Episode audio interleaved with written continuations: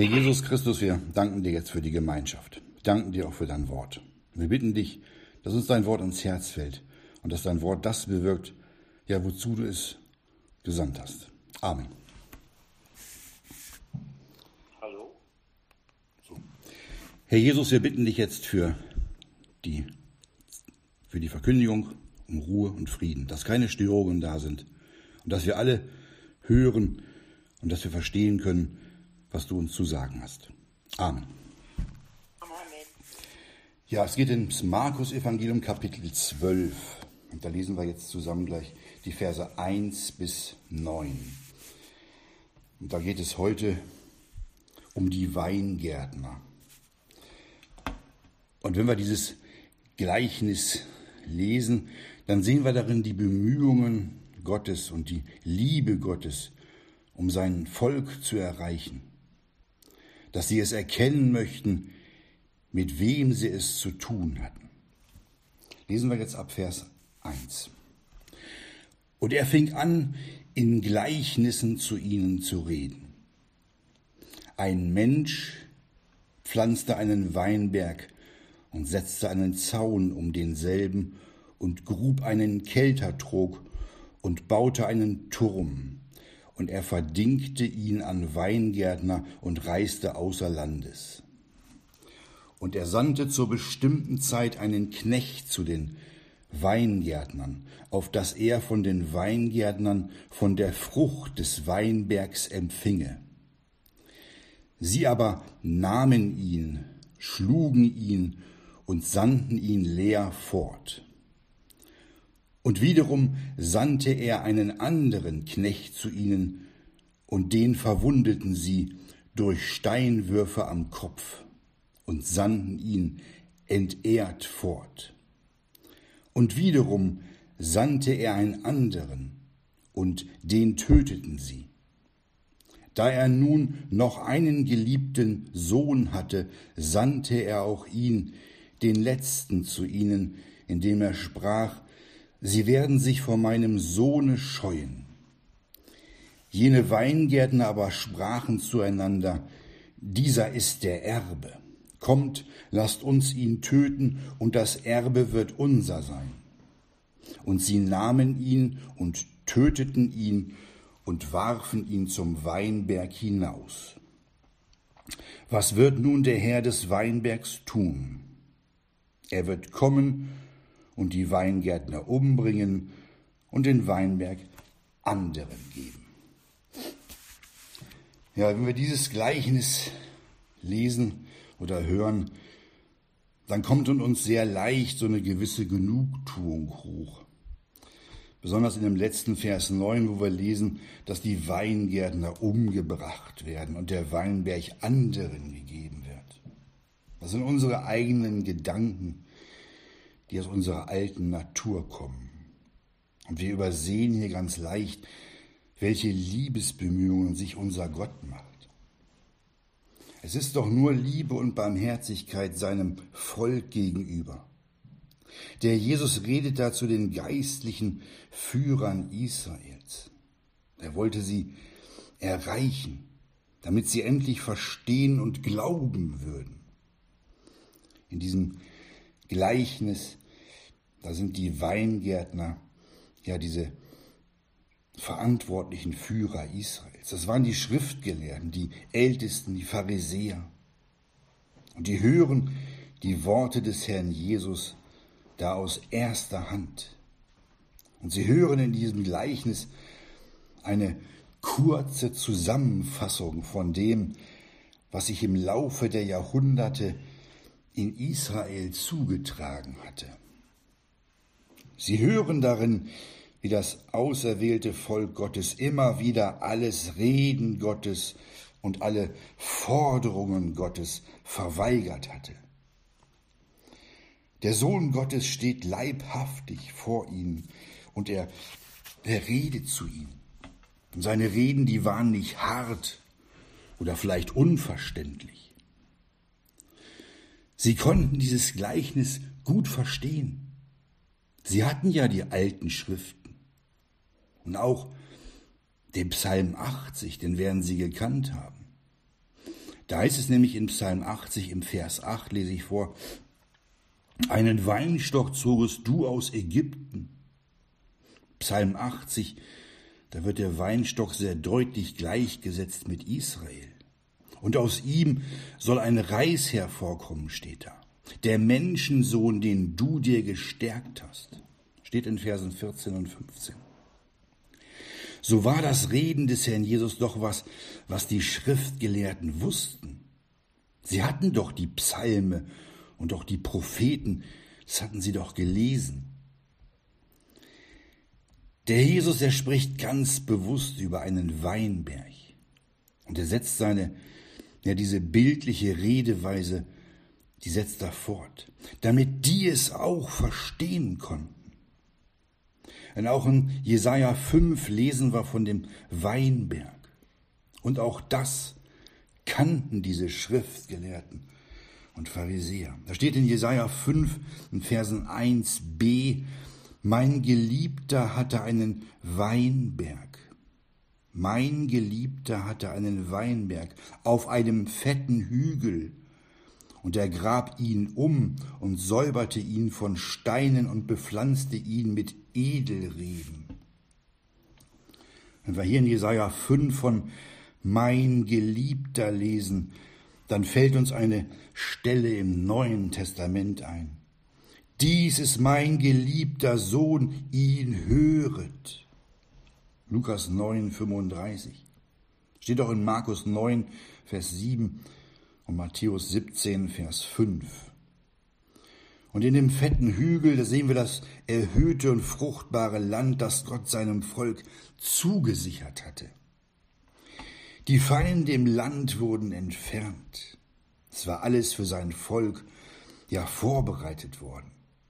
Und dann wurden die Ebel, Edelreben gepflanzt. Israel sollte Frucht bringen und sie sollten glauben und ihrem Gott dankbar sein. Und auch die Pharisäer, die sollten an ihn glauben. Und auch sie sollten auf den geliebten Sohn hören. Doch leider ja, leider kam es genauso, wie es in unserem Gleichnis steht. Kommt, lasst uns ihn töten und das Erbe wird unser sein. Das waren nämlich die Gedanken, die sie hatten. Und so haben sie auch geredet und so haben sie es auch getan. Der Weinberg Israel, der hatte ganz offensichtlich Gott nicht das gebracht, was Gott zu Recht erwartet hatte. Und wie oft hatte Gott versucht, sein Volk zu versammeln. Die sollten sich versammeln, nämlich zu ihm hin. Lesen das in Matthäus 23, Vers 37, lese ich vor. Jerusalem, Jerusalem, die da tötet die Propheten und steinigt, die zu ihr gesandt sind. Wie oft habe ich deine Kinder versammeln wollen, wie eine Henne ihre Küchlein versammelt unter ihre Flügel, und ihr habt nicht gewollt. Und so widerspenstig wie das Volk Israel es war, sind es heute, ja im übertragenen Sinne, auch viele Kinder Gottes, sogar die allermeisten. In unserem Text in Vers 1 lesen wir nochmal, ein Mensch pflanzte einen Weinberg und setzte einen Zaun um denselben und grub einen Keltertrog und baute einen Turm und er verdingte ihn an Weingärtner und reiste außer Landes. Wir sehen hier, dass Gott alles gemacht hat, alles getan hat, um dem Weinberg Israel seine Segnungen zu geben und um sein Volk ja vom Rest der sündigen Menschheit zu trennen, sie abzusondern. Gott hatte Israel immer wieder vor der Verunreinigung ja durch heidnische Dinge gewarnt. Ein Zaun wurde gebaut, ein Bereich, der nicht überschritten werden sollte. Sie sollten sich darin bewegen, was Gott ihnen gab. Dieser Zaun, der den Weinberg umgab, das war das Gesetz Gottes. Dadurch sollte Israel vor dem Götzendienst der anderen Völker beschützt werden. Und die sollten unter dem Gesetz für Gott abgesondert bleiben. Und Gott grub einen Keltertrog, lesen wir. So hatte Gott alles vorbereitet und geschaffen, alles, was nötig war, damit sein Volk seine Edelreben die volle Frucht bringen können. In diesem Keltertrog, da würden die Früchte versammelt werden. Und süße Früchte und Wein wären als Frucht hervorgekommen. Alles wurde von Gott getan, damit sein Volk die volle Frucht bringen kann. Und obendrein, da wurde auch noch ein, ein ausreichender Schutz hergestellt. Gott baute nämlich einen Turm, lesen wir. Und wenn Menschen einen Turm bauen, so hat das meist mit Hochmut und Stolz zu tun, um eigene menschliche Stärke und Macht zu demonstrieren. Doch wenn Gott einen Turm baut, dann dürfen wir darin seinen Namen und seine Allmacht und seine göttliche Stärke sehen. Und in unserem Gleichnis, da stellt dieser Turm die Besonderheit seinem Volke gegenüber dar. Ein besonderer Schutz war Israel gegeben worden, denn Gott war bei ihnen. Wir lesen jetzt im Psalm 61 in Vers 3 von dem Turm. Da heißt es, denn du bist mir eine Zuflucht gewesen, ein starker Turm vor dem Feind. Und so wie es war, ja, in diesem perfekten Zustand verdingte, weil wir sagen heute verpachtete, dieser Mensch den Weinberg. Und diesen Weinberg übergab er dann den Weingärtnern, und es heißt hier im Vers 1, und er reiste außer Landes. Und damit ist auch der Vers 1 hier zu Ende. Aber wir kommen gleich nochmal drauf. Wir sehen in diesem Außerlandesreisen die Eigenverantwortlichkeit, die jetzt auf dem Volk Israel lag. Wie würden sie mit dem gesandten Propheten umgehen? Und wie würden sie mit dem geliebten Sohn umgehen?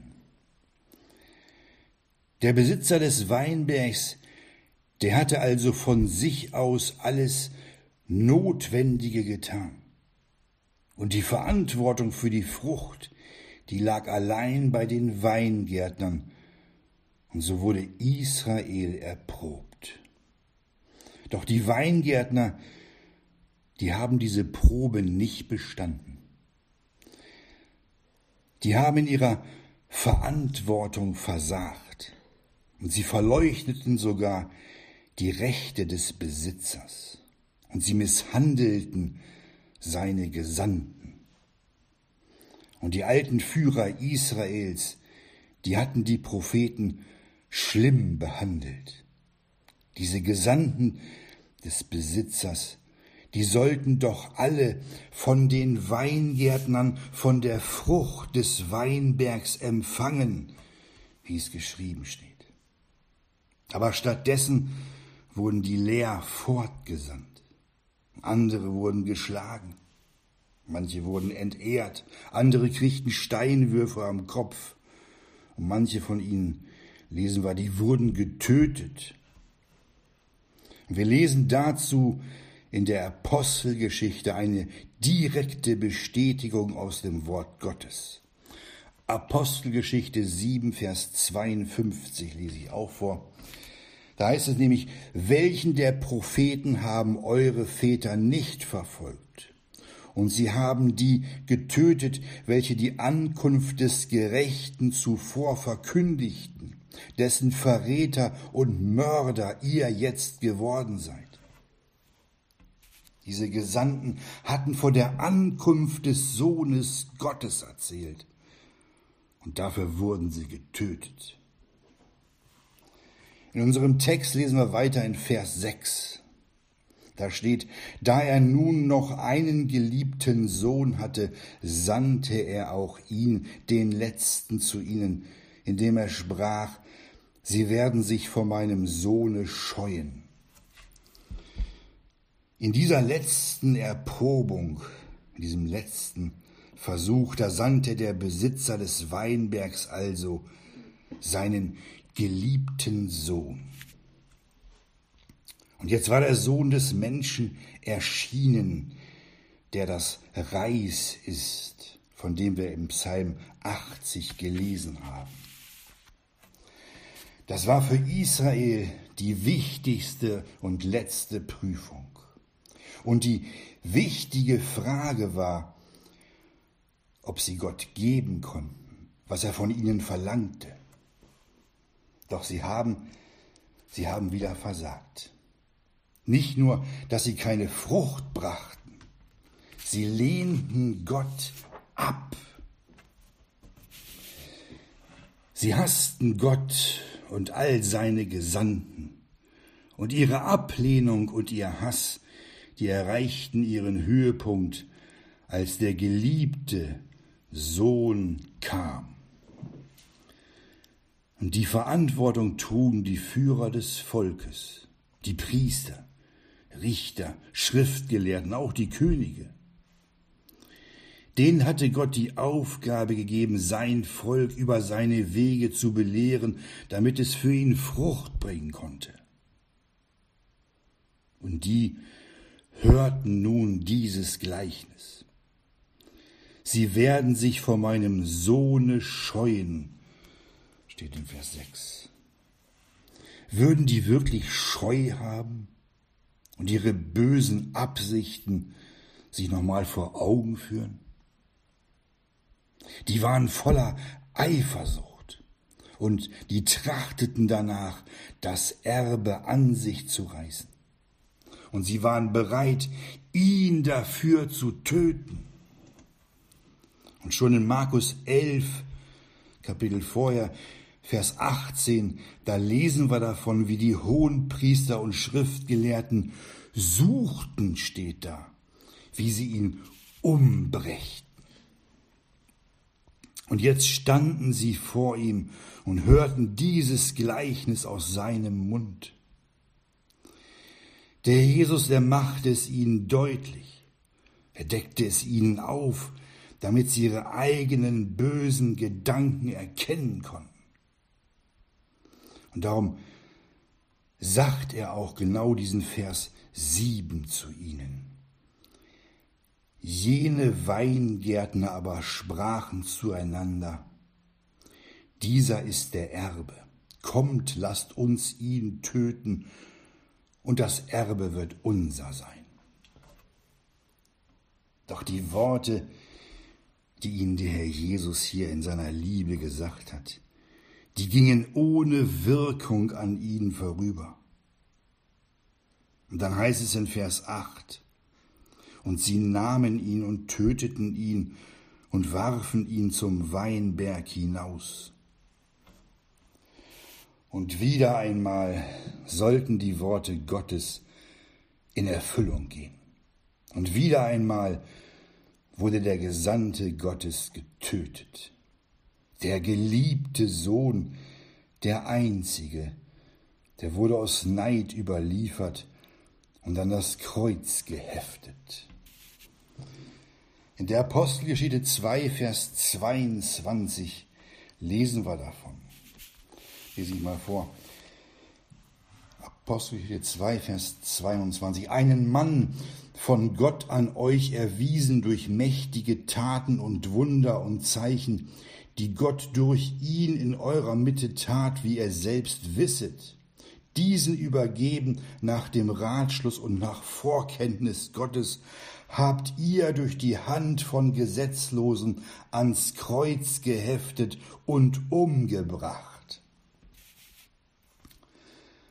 Es wurde wirklich alles vor ihren Augen erfüllt. Und sie nahmen ihn und töteten ihn und warfen ihn zum Weinberg hinaus. Und dann zeigte ihnen der Herr Jesus auch, was für schlimme Folgen sich daraus für Israel ergeben würden. Darum sagt er ihnen auch deutlich dann in Vers 9, was wird nun der Herr des Weinbergs tun? Er wird kommen, die Weingärtner umbringen und den Weinberg anderen geben. Sie würden umgebracht werden und den Weinberg verlieren, heißt es. Und diese Aussage in diesem Gleichnis, die erfüllte sich. Nämlich 70 Jahre später, da wurde Jerusalem durch die Römer zerstört. Viele verloren ihr Leben. Und diese Zerstörung Jerusalems, die wird in Kürze noch eine weitergehende und endgültige Erfüllung in den letzten Tagen haben. Und der Herr Jesus selbst, den die Weingärtner verworfen haben, der wird das herrschende Haupt über alles sein, was Gott für die Ewigkeit bauen wird. Und auch diese Worte unseres Herrn Jesus haben sich bereits erfüllt. Der Weinberg wird anderen gegeben werden. Diese Aussage in Vers 9, dass der Herr des Weinbergs den Weinberg anderen geben werden oder geben wird, die deutet nämlich darauf hin, was wir auch in Johannes 15 lesen können. Wir haben da ja schon von gehört, dass andere Reben in dem wahren Weinstock sein werden und Frucht bringen. Und diese Reben sind wir, die Nationen geworden. Die Worte des Herrn Jesus waren doch eine klare Warnung. Wenn sie ihn verwarfen, würde das bedeuten, dass Gott sie beiseite setzte und andere herzubringen würde, bis letztendlich der von ihnen Verworfene über alles herrschen würde. Die Pharisäer und Schriftgelehrten, die haben ganz sicher verstanden, dass dieses Gleichnis als eine Gerichtsankündigung über sie geredet wurde. Und die haben sich in diesem Moment auch nicht getraut, die haben es nicht gewagt, die Hände an ihn zu legen. Wir müssen uns mal fragen, müssen mal die Frage stellen, welcher Besitzer eines Weinbergs wohl so geduldig und langmütig mit seinen Pächtern umgegangen wäre. Immer wieder hatte er Knechte zu ihnen gesandt. Und die Tatsache, wie mit denen umgegangen wurde, die macht doch den Zustand Israels deutlich. Es zeigt uns, wie böse und, und wie verbrecherisch Israel war. Und wir sehen auch, wie viel Liebe und Langmut Gott ihnen erwiesen hatte. Als aber die Fülle der Zeit gekommen war, sandte Gott seinen Sohn. Steht in Galater 4. Und wenn wir uns die Menschheitsgeschichte ansehen, dann finden wir, dann finden wir keine Parallele und auch keine ähnliche Begebenheit, bei der eine solche Langmut gefunden wurde, wie sie Gott seinem irdischen Volk da erwiesen hat. Gott sandte nicht nur einen Propheten, sondern er sandte einen nach dem anderen. Und alle wurden sie abgelehnt. Und als letzter, da war es der Vorläufer unseres Herrn, der Johannes der Täufer. Und nun standen sie vor dem Sohn Gottes. Sie waren versammelt, diese bösen Weingärtner. Es waren die Obersten der Juden. Und er stand dort und sagte ihnen genau das, was sie mit ihm tun würden. Dieser ist der Erbe. Kommt, lasst uns ihn töten, und das Erbe wird unser sein. Der Jesus sagt es ihnen ganz direkt. Genau das, was sie selbst nur im Geheimen über ihn beratschlagt hatten, das sagte er ihnen jetzt offen voraus. In ihrer geistlichen Verblendung hatten sie gedacht, sie könnten ihre Stellung im Volk Israel aufrechterhalten, wenn sie auch diesen zu ihnen Gesandten umbringen würden, so wie die vielen anderen auch. Diesen Messias, diesen Jesus von Nazareth, den hatten sie nur als Volksaufhetzer oder als einen Störenfried angesehen, und den wollten sie töten. Wir haben das eben schon mal gelesen, wir lesen Vers 8 jetzt nochmal. Und sie nahmen ihn und töteten ihn und warfen ihn zum Weinberg hinaus. Sie warfen ihn zum Weinberg hinaus, steht da. Erst wird er getötet und danach kommt das Hinauswerfen. Also seine Verwerfung. Die Juden verwarfen ihn ja nicht nur, als der Herr Jesus noch in der Mitte lebte und unter ihnen wirkte. Sie verwarfen ihn ganz besonders auch nach seinem Tod und seiner Auferstehung. Und der erste Märtyrer, der Stephanus, der bezeugte ihnen den Herrn Jesus, den er dann auch sah, und er wurde von ihnen gesteinigt. So groß war die Ablehnung und Verwerfung Jesu. Den hätten sie auch gerne gesteinigt. Das hätten sie auch gerne mit Jesus getan. Und wie viele der gottlosen Scheinchristen gehen an die Decke, wenn man denen von Jesus erzählt. Und viele von denen würden auch mit Steinen nach ihm werfen. In Vers 1 lesen wir davon, dass ein Mensch einen Weinberg pflanzte. Und weiter unten in Vers 9 lesen wir von dem Herrn des Weinbergs. Einmal der Mensch in Vers 1 und Vers 9 Herr des Weinbergs. Da wird unser Herr nicht mehr als ein Mensch beschrieben, sondern als Herr des Weinbergs, der die höchste Autorität besitzt. Und dieser Mensch, der ihnen so unendlich viel, viel Liebe und Langmut erwiesen hat, der wird bald als Jesus Christus, als der Richter auftreten. Und der Herr Jesus macht in Johannes 3, Vers 36 eine, ja, eine exakt dazu passende Aussage. Da sagt er nämlich, wer an den Sohn glaubt, hat ewiges Leben. Wer aber dem Sohn nicht glaubt, wird das Leben nicht sehen, sondern der Zorn Gottes bleibt auf ihm. Und der Weinberg wird anderen gegeben. Und heute hat Israel seinen besonderen Platz als Volk Gottes verloren. Und an die Stelle Israels, da ist die Versammlung Gottes getreten. Ist uns das bewusst? was Gott aus uns, den einst Verlorenen, gemacht hat, wir Kinder Gottes heißen dürfen.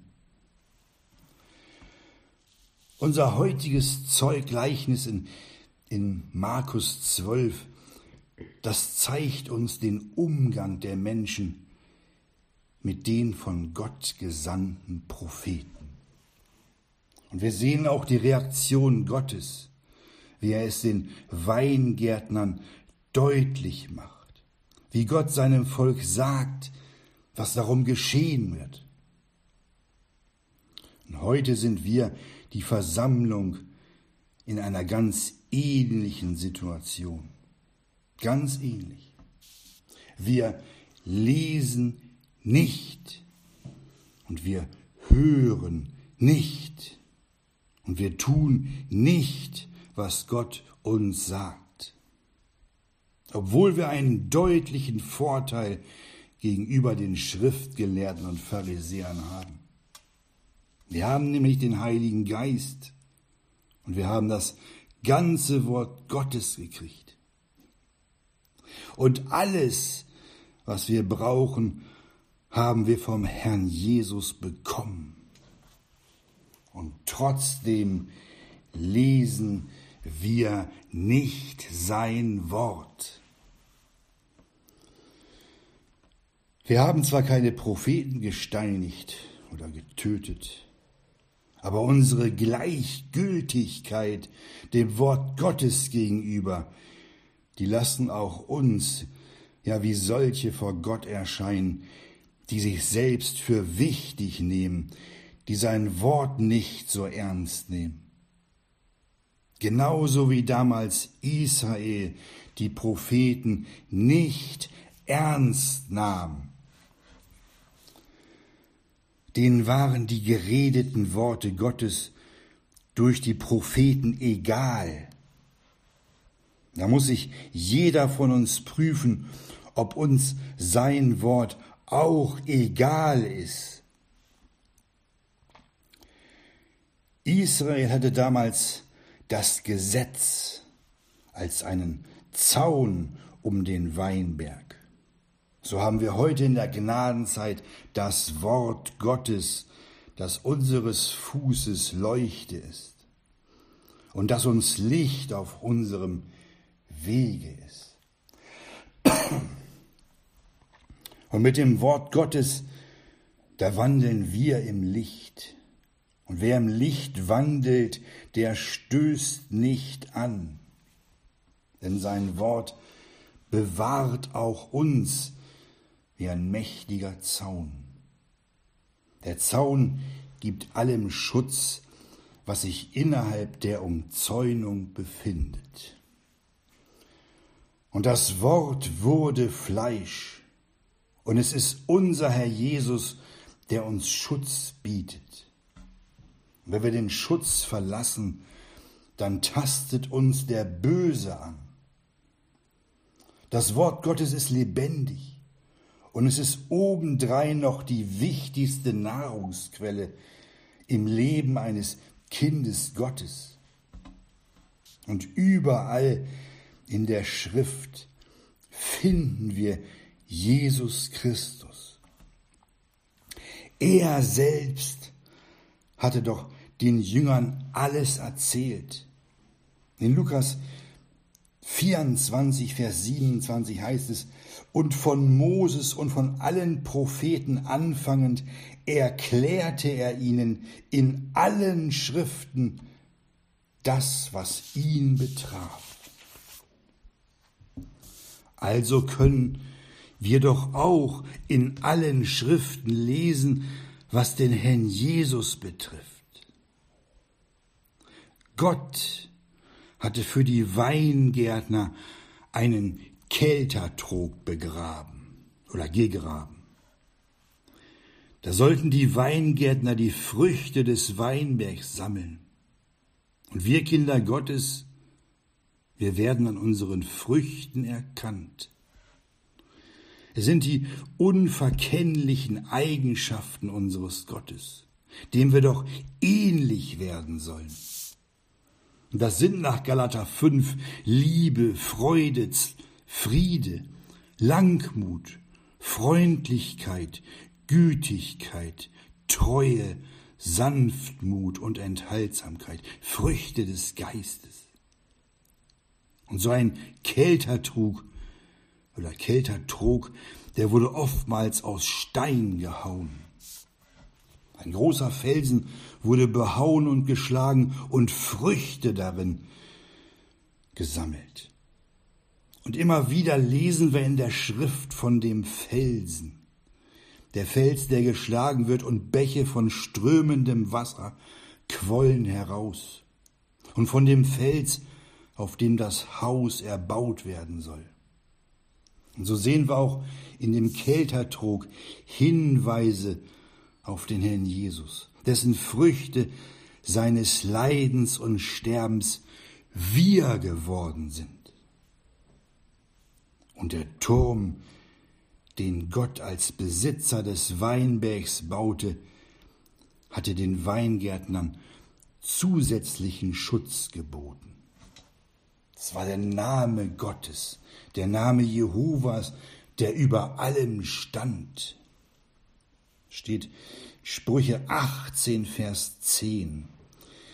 Da heißt es, der Name Jehovas ist ein starker Turm. Der Gerechte läuft dahin und ist in Sicherheit. So sind auch wir in Sicherheit und nichts kann uns scheiden von der Liebe Christi. Und niemand wird uns aus seiner Hand rauben. Sein Name, der Name Jesus Christus, der wurde uns gegeben. Das heißt, dies habe ich euch geschrieben, auf dass ihr wisset, dass ihr ewiges Leben habt, die ihr glaubet an den Namen des Sohnes Gottes. 1. Johannes 5, 13. So haben wir heute viel gehört und dieses Gleichnis vom Weinberg betrachtet. Und tatsächlich ist unser Herr Jesus Christus überall in den Schriften zu finden. Darum lasst uns doch fleißige Leser seines Wortes sein und sein Wort reichlich in uns wohnen lassen. Denn das Wasser, es ist die Voraussetzung für das Wachstum, damit wir Kinder Gottes anstelle der Weingärtner Früchte bringen und ihm ähnlicher werden. Amen.